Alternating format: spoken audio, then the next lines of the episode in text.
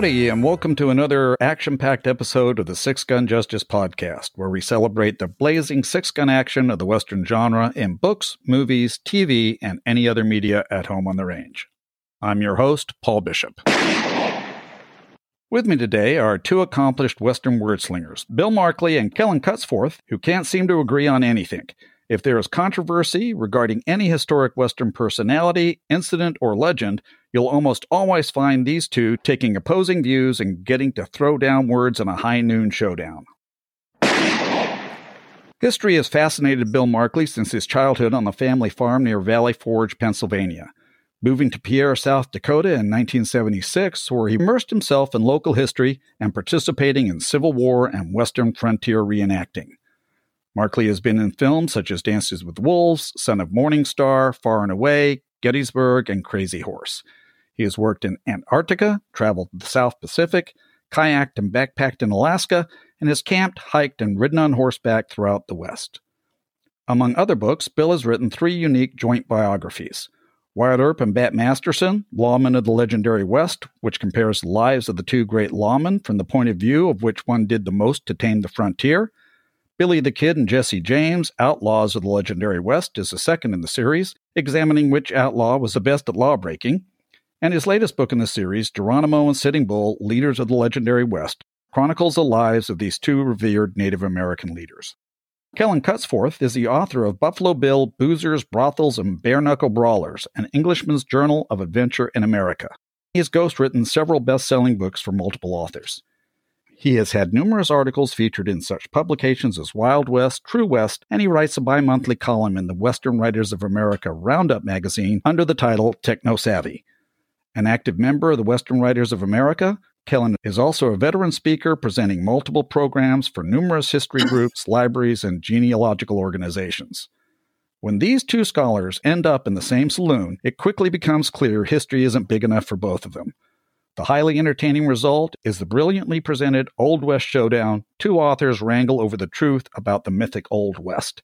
And its sequel, Standoff at High Noon, in which these dueling authors draw down on fact and folklore to present opposing viewpoints of the controversies surrounding some of the most well known characters and events in the history of the Wild West. Hey guys, thanks for being here with me today. Hey, good to be here. So, before our listeners get the wrong idea, your relationship isn't some kind of Hatfields and McCoy feud, is it? Uh, well, no. well, sure. You're good friends who delight in taking contrary sides when it comes to Western history, right? Yeah, right. yeah, we're yeah, we've been friends for quite some time, attending Western Writers of America conferences together. Is that where you met? Yes, I think it was through Chris Enss that we really knew one another because we also did an authors posse get together thing where we traveled around and went to different places speaking and selling books and stuff. And Bill and I were involved in that. And that's been several years now. Chris Enss is responsible for a lot. yes. How did the idea of bringing these opposing views into a book come together? As Kellen said, we uh, part of her author posse that she put together. On one of those excursions, Chris and I and my wife were driving across Nebraska for hours and hours. And Chris and I started talking about Old West topics, and we got on to Cattle Kate, who was hanged in Wyoming for allegedly rustling cattle. Chris and I went back and forth. She said Cattle Kate was rustling and that's why she was hanged. And I said no, she was hanged because the large livestock operators wanted access to her water rights. And we went back and forth and there must have been a common light bulb that went over top of our head saying, Hey, wouldn't this be a great idea for a book? Arguing back and forth controversial stories from the Old West. Long story short, Chris was not able to do that. I looked around and Kellen stood up to the plate to do this. Chris was intimately involved in the start of this. Kellen and I put together the 10 topics that we wanted to do in uh, Old West Showdown. So that's how we got our start. Yeah, Chris is wonderful. I have her on the podcast quite often to talk about wild women of the West. And all I have to do is say Calamity Jane, and the next 30 minutes she tells me all about it. So it's really easy for me. I'm fascinated by this idea because Rich Prosch and I have explored many historical Western personalities on the podcast, and there always seems to be at least two sides to their stories. The fascinating thing for us is when these bad guys like Jesse James and Billy the Kid get put forth as folk heroes. That type of societal thing that goes on with these characters is really interesting to us. And is that what you exploit when you're doing this? Is that what you look for, those types of controversies? I would say, yeah. Especially when it comes to guys like Jesse James and those sort of guys, and they have these were they villains, were they good guys? I always say, we're Americans. All our heroes are outlaws and gangsters. And those are the guys we love. And we try to find those types of individuals or those types of stories to exploit because that's what people like. And we want one want to not only be informative, but we also want to entertain as well, which is what we're doing with the book. So it's enjoyable. You get to read about Billy the Kid and Davy Crockett, all these guys everybody knows. Those are the types of stories Bill and I try to focus on and exploit.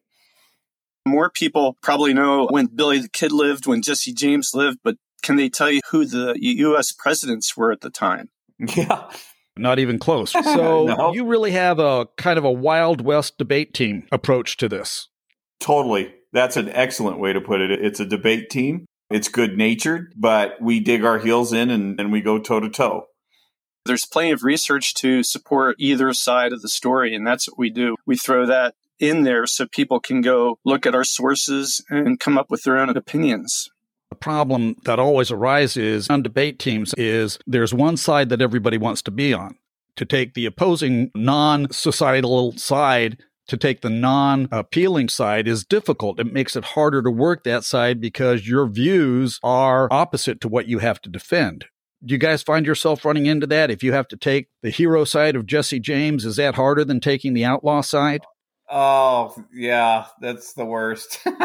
it's a coin flip on a couple of them. Some of them we're like, yeah. okay, we got this one. I'm glad you mentioned Jesse James because we cover Jesse James in Standoff at High Noon. But what we cover in that one is did he die when they say he did, or did he live beyond that, which is the conspiracy theory? And we also covered the same thing with Billy the Kid in the original Old West Showdown did Pat Garrett put him in the ground, or did he live into old age and was Brushy Bill Roberts or one of the other myriad of aliases that are out there? So, yeah, those are coin flips because it gets into the conspiracy of things and so, yeah, sometimes we are focused, and Bill feels absolutely one way about one, and that's the one he's going to defend, and I feel absolutely the other way. And we actually just do come to loggerheads, but other ones we had to decide, okay, you get to take the fringe view, and and and you'll get the other more mainstream view. Yeah, we had to do some. If I do this side for you, I take the side that's not popular, then I get to do this other side that I really want to do. So there's a lot of horse trading in this. And conspiracy theories are your friends. Oh, yeah. True. And the thing is that the more you research some of them, if you're of the opposite persuasion, you can find enough facts to go, maybe it did happen this way. And every American loves a good conspiracy theory. Of course. Just look at where we are today. yeah.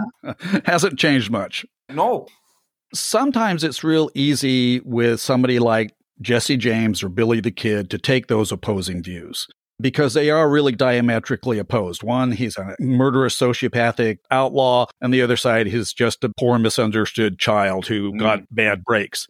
But when you take a character like Buffalo Bill Cody or Calamity Jane, it really isn't are they good or bad? It's if they did the things they said they did. That's right. right. Are they full of it, or did these things really happen, or just slightly changed to make them good stories? I call this autobifictionalography, my life the way it should have been. you go to the store and the clerk insults you, and you get out to your car and you come up with the greatest comeback. And by the time you get home and you're talking to your significant other, you actually said that to the clerk. Right? Autobifictionalography. That's it. It's interesting that you mentioned those two. We did cover both of those. Yep, absolutely.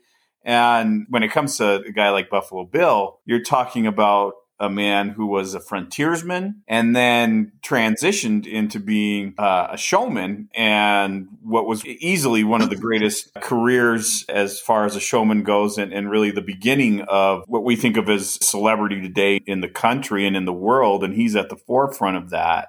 To make it better it's the liberty valance line, right? When fact becomes legend, print the legend. When there's kernels of truth, and it gets surrounded by a legend, print the legend because that's what everybody wants to hear. So there's pieces of truth in what some of say, and then there's pieces of total fabrication and fiction surrounded by the people to make themselves look better. And in Bill's case, he's trying to sell a show, he's trying to sell a promotion.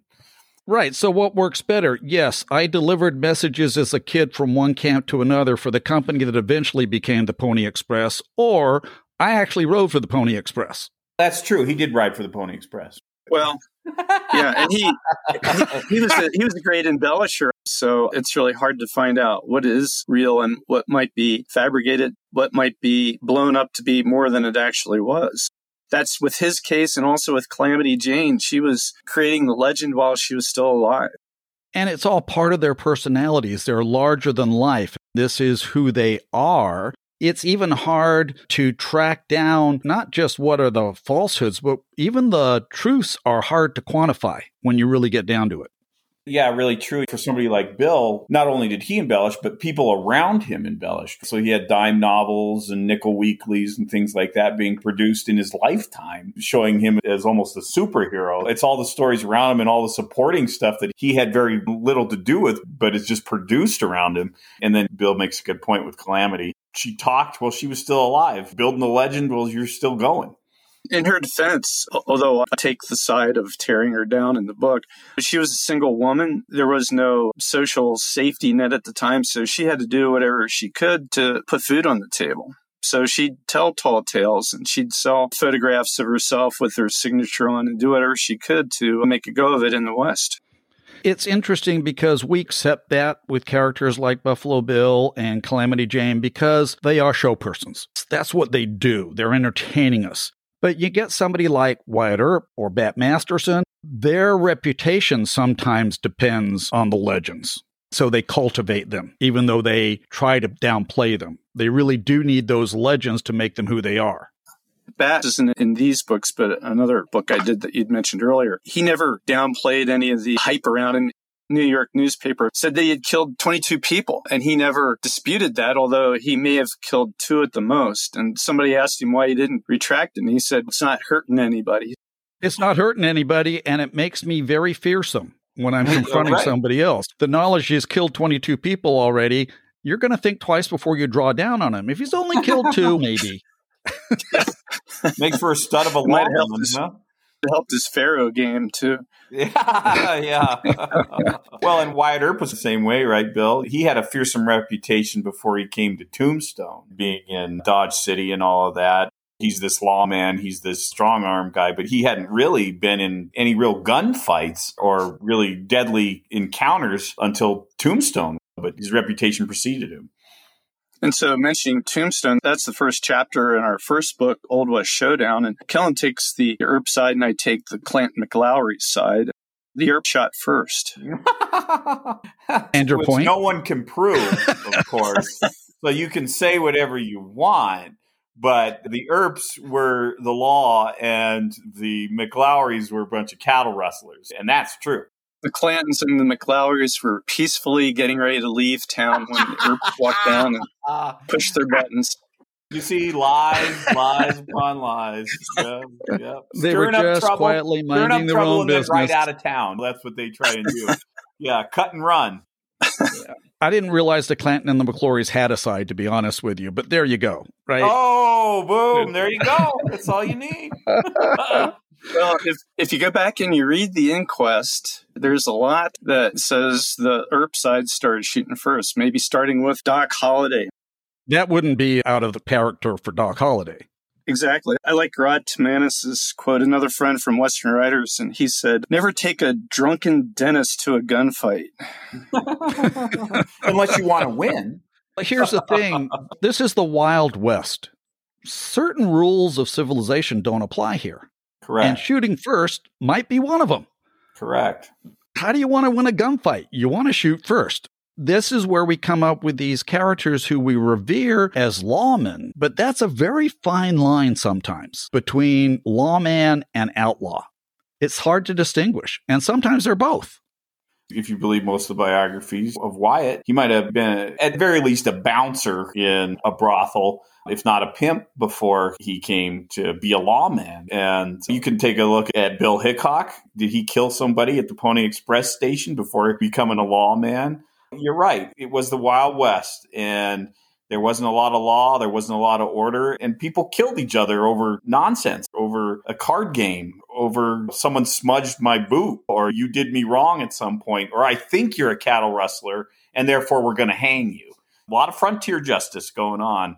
And and some of the outlaws who escaped the east to get away from their reputation and came west ended up being lawmen because that was a job, that was a gig. Right. They were wanted in one state for murder, yep. but the next yep. state over, they're all of a sudden chasing murderers. Yep, that's it. And all of a sudden they got a tin star. It's like it takes a thief to catch a thief. in Wild West, it sometimes took a bad guy to capture or at least control the other bad guys. And that still can be true today. We'll hire computer hackers to track the hackers that we're trying to track down. They still do it today because they are inside the mind of the criminal. They know where they're going to go, they know what they're going to do, they know what they want to do. What was your favorite of these controversies, Kellen? Which one did you like the most? Depending on the book, I gotta say the first one, probably Urban McLaury's was a really good one. Bill and I had a lot of fun with that one. And then in the second book, for me, I'd say the Tom Horn one was really mm. good. How about you, Bill? I would disagree with Kellen on that. uh, just to be funny. No, in the first book, I would say my favorite chapter was the Johnson County War. Kellen took the cattle baron side and I took the rustler's side. That would take too long to get into it, but one of the fun things when doing my research, I went to Buffalo, Wyoming, and it was in that area that the Johnson County War took place. I went to the librarian there and I, I said, I'm researching the Johnson County War. And, and she said, Well, which side are you taking? And I said, The Rustler side. And she said there were about five different sides to the story. So I thought that was funny. But that was fun research. I drew this short draw with uh, Butch Cassidy and the Sundance Kid. Did they really die in Bolivia in the shootout? And I thought, how am I going to do this? The more I researched it, the more I found it might not have been Butch and Sundance that were killed in that small town of San Vicente. It might have been two other guys. And that was really fun to research. So your own opinion can change as you do this. Exactly. Yeah. And I really do now believe it was two other guys and not Butch and Sundance. You guys are together, you're starting to talk about a subject, and now you're arguing with each other over it and in the heat of the moment, you're saying things and you're carrying on and the dispute is happening. How do you then objectively sit down and capture that on the page? Boy, that's a heck of a question. I think the only thing we've really argued over is who's going to take what side. Whose name's well, going to go we, first on the book? No, yeah, I, yeah we, uh, we, when we start coming up with ideas, we do. If you get that one, then I get this one, and then there's quibbling yeah back and forth there. And so that's where a lot of the early arguments start. But with some of them, because we're not wet behind the ears when it comes to the Old West and a lot of these topics, so we already have a feeling going in. And in some cases, like Buffalo Bill, and for me and with Bill, Calamity Jane, Deadwood in that area, Wild Bill Hickok, we already have a dog in the fight. And so we're going to say, we want that one and and then we'll quibble that way. But then we see, you get this one, I get that one, and that's where we hit the heads really in the beginning. We've actually helped each other out. My research, I might find something that helps Kellen's side, I'll give it to him and the same with him. And what we really want to portray is to let people know it's monoculture here, that there are various sides to some of these stories. And some people really believe some of the stuff that's out there. And so we present that information and we give our sources so people can do their own research and come up with their own opinions on these things. I think we're unique in this, in that any book that you read out there, somebody is already predisposed to what position they're going to take. We give people two conflicting opinions here in these two books. I've always found that truth is a movable point. It all depends on perspective. And I think that's very true in some of the characters that you guys have discussed and taken different sides on. Yeah, I'll tell you, the one of these that was very difficult for me was I drew the short straw on it was their cannibalism with the Donner Party. mm. And the more you dig into the story, the more you research it, yes, there was cannibalism, but not to the extent newspapers and, and other documents hyped it up to be. And we went back and forth on that. I just recently did some research for an episode on Don Coldsmith and his Spanish Bits series. And there's an anecdote where he is at the historic Donner Pass area doing some research, and there's the Donner Pass Cafe. And his question was, I wonder what the blue plate special is. that's the same in University of Colorado has the Alfred Packer Grill for the students to go to get their lunches. You wonder what's on the plates, right? Yeah. And it comes back to the hype, right? So much of it is they all ate each other. No, that's not true. And actually, the majority of the cannibalism that was done by the children to try and keep them alive, to try and sustain them because they clearly were more fragile than some of the adults. And that's one of the things that you don't see as much talked about with the Donners and the common knowledge of the event. Yes, but the children were also quite a bit more tender when it came oh, to the pot. Oh, oh, oh. oh. That's where these controversies go sometimes. Yeah. Just to elevate things a little bit, our, our good friend Terry Del Bene, who's with Western Writers of America, wrote the Donner Party Cookbook which has been banned in several libraries. But in that, he tells the Donner Party story. And at the end of each chapter, he has a recipe that was current at the time for various stews and that sort of thing. Oh boy, yum. I'm ready to go to lunch now. Um, sweetbreads. Always remember the sweetbreads are the best. The sweetbreads. Most of the controversies that you've been dealing with, and rightfully so, are ones that are pretty well known, at least to the majority of Western fans. Have you come across lesser known controversies that you have either shared in your books or are planning on sharing at some point? Yeah, I think there's some things that people may not know. For instance, there's two controversial stories on when and where Sacagawea died. There's controversy over the killing of Crazy Horse and who wanted him dead. Sitting Bull has two graves. So these are, I think, probably maybe lesser known stories, but very interesting and create controversy among the people that dig into those subjects. And I think it becomes very much a niche interest at that point. But I think what you guys do so well is make it accessible for the everyman. Oh, I didn't know that. This is really interesting. I need to look at both sides. Yeah, I think that's the strength of the books, definitely. And those lesser known ones, like with Sacagawea, that's not a big controversy. Billy the Kid die or did he live to old age? That, that a lot of people are aware of, but we surround those with those kind of stories. So you get those lesser known ones. You might have bought the book to see the well known one of the Earps. You know, was Crockett executed or did he die till his last breath? And then you'll find these other ones that are really interesting in there as well that we put in, like the Johnson County War and that kind of stuff. Why do we as a society have a tendency to turn these characters into who we want them to be as opposed to who they are? I, like I say in the beginning, especially uh, in America, we love our outlaws. We love our gangsters. We want them to be Robin Hood. We want them to be the hero, stealing from the rich and giving to the poor. We want to lionize them because we love their story so much. We love the myth so much. We want it to be true part of our genes, part of who we are, where we came from. Probably most everybody in America has escaped from another country or brought here for one reason or another. We're all misfits. People here aren't kings and lords and that sort of thing. We're common people. And I think it goes back to, like Kellen said, we need our Robin Hoods, that sort of thing.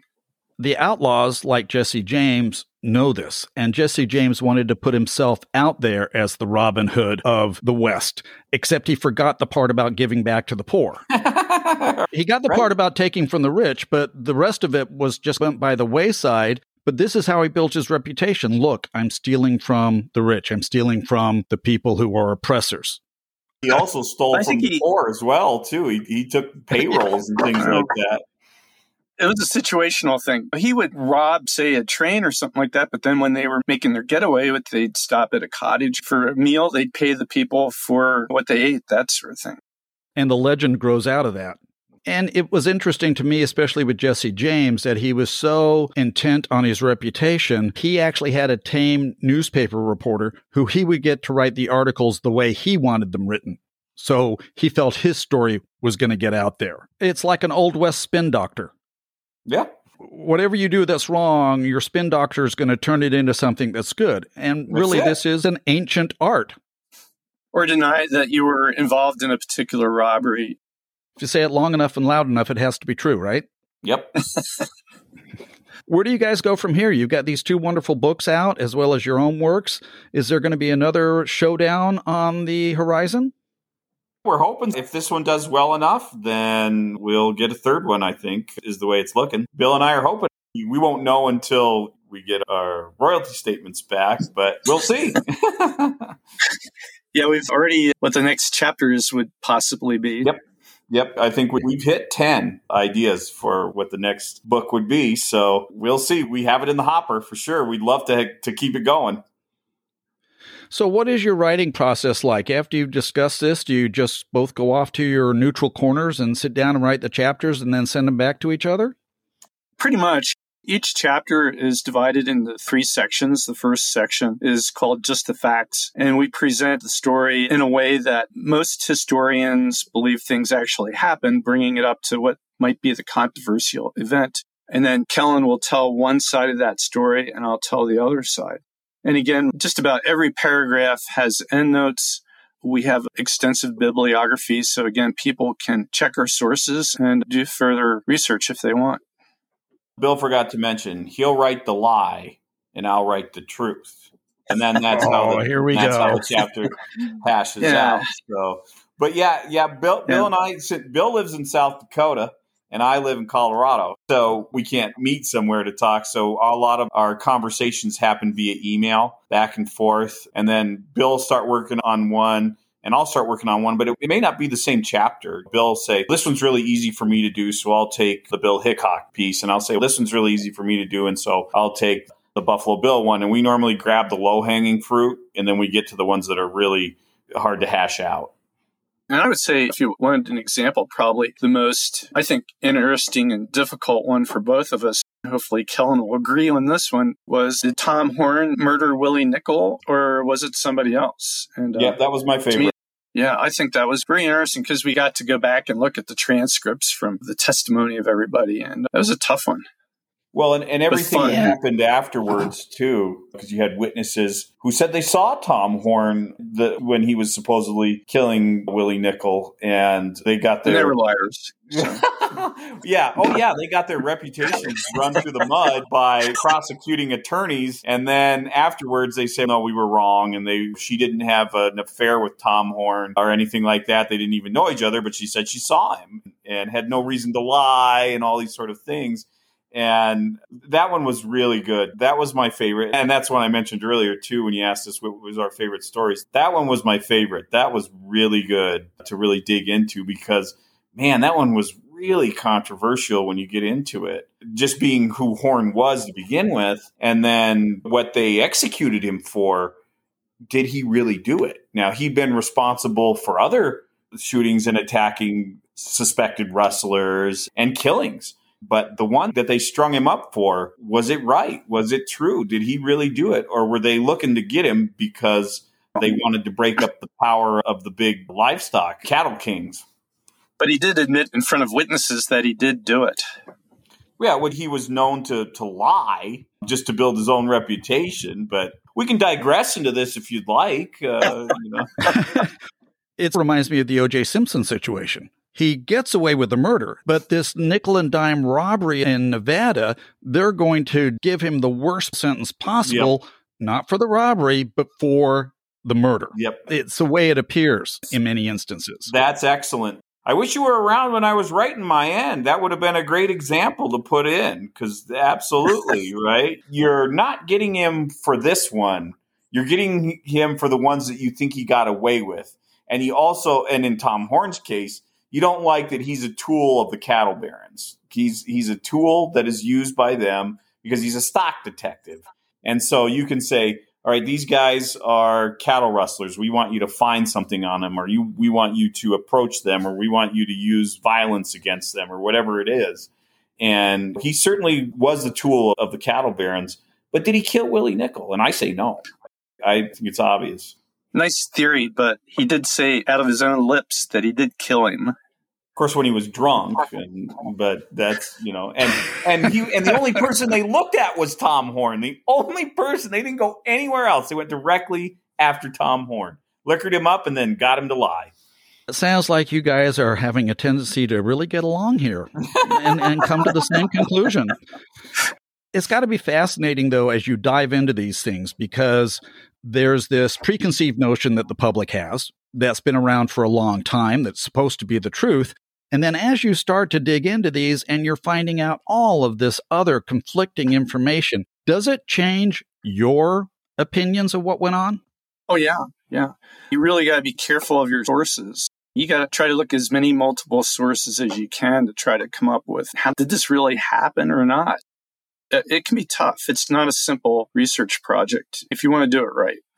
When you focus on a project, it's easy to find lots of resources that just back you up, but it's the real research that you do when you cross the lines and look at all the aspects. And then you have to try and put that in to one of the chapter in which you are working. So it is difficult and you can get swayed one way or the other. You'll go into one thing saying, Oh man, I can't believe I got this one. And then when you start looking at it, you realize, Oh man, I'm so glad I got this one because I've got another winner here. I do a lot of winning in these books. It's true. I, I'm not going to lie there. But yeah, you totally get swayed by what you read and what you see. And one of the things too is, is that some of these positions that we take that we might not totally agree with, there are people out there that really do believe that particular position. And so you want to do them a service by presenting as well as you can the information that they believe to support their opinion.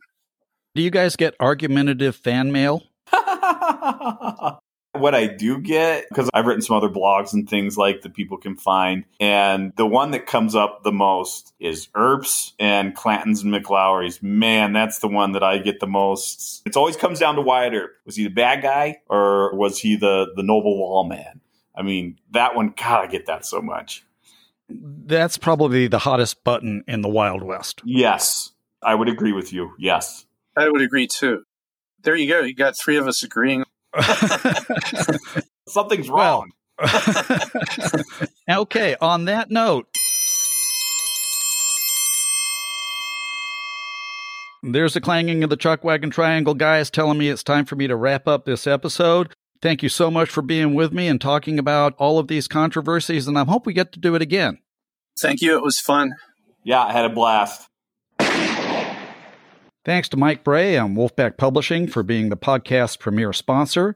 Thanks also to Roundup Magazine and Saddlebag Dispatches for their support in promoting our podcast. If you are enjoying the podcast, please consider making a small monthly or one time donation using the button at the top of the Six Gun Justice website to help keep the show moseying along. Donations are appreciated, but clearly not expected or necessary. We're grateful for all our listeners and truly happy to have you along with us sharing this trail ride. Thanks for listening. Until we meet again, be kind to each other, be kind to yourselves, and always count your blessings. Adios for now. I'm out of here. Let's ride.